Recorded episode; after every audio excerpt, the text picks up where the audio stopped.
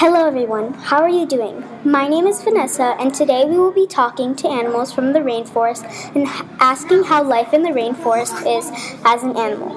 First, we'll be talking to Miss Mommy Sloth. Hello, Miss Mommy Sloth, and welcome.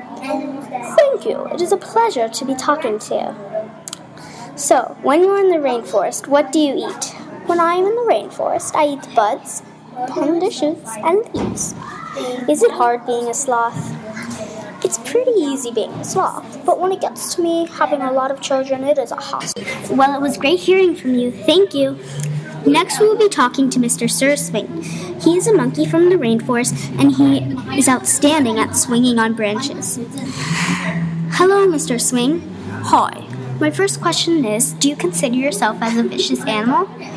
Well, sometimes I can be a little grumpy and aggressive, but I'm a nice monkey guy. Okay, now can you tell me some facts about monkeys? Well, not to brag, but monkeys are very clever. They're also very talented. Some monkeys are talented enough to be service animals, which is a big job. Thank you for talking on our show.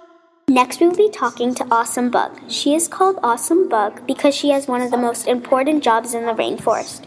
She is a decomposer, which means she has to eat up all the dead animals on the forest floor and leave all the nutrients on the soil so the soil stays nice and moist for plants and trees to thrive.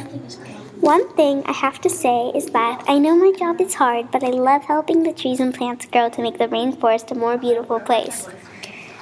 It is so sweet of you to be so generous. Let's get to the questions. About how many of your animal friends live in the rainforest? About half the world's animals live in the rainforest. A cool thing is that in the winter we get visitors like other birds that live in a cold place that come to the rainforest for better, better weather.